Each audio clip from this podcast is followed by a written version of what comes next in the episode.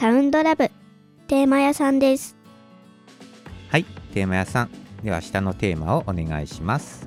はい明日は、えーデトックスとか浄化自分の中で何かルーティンになってる方とかこれからやってみようかなそんなお話をお願いいたします。今日もいい夢見てください。皆さん今日もお疲れ様でした。おやすみなさい。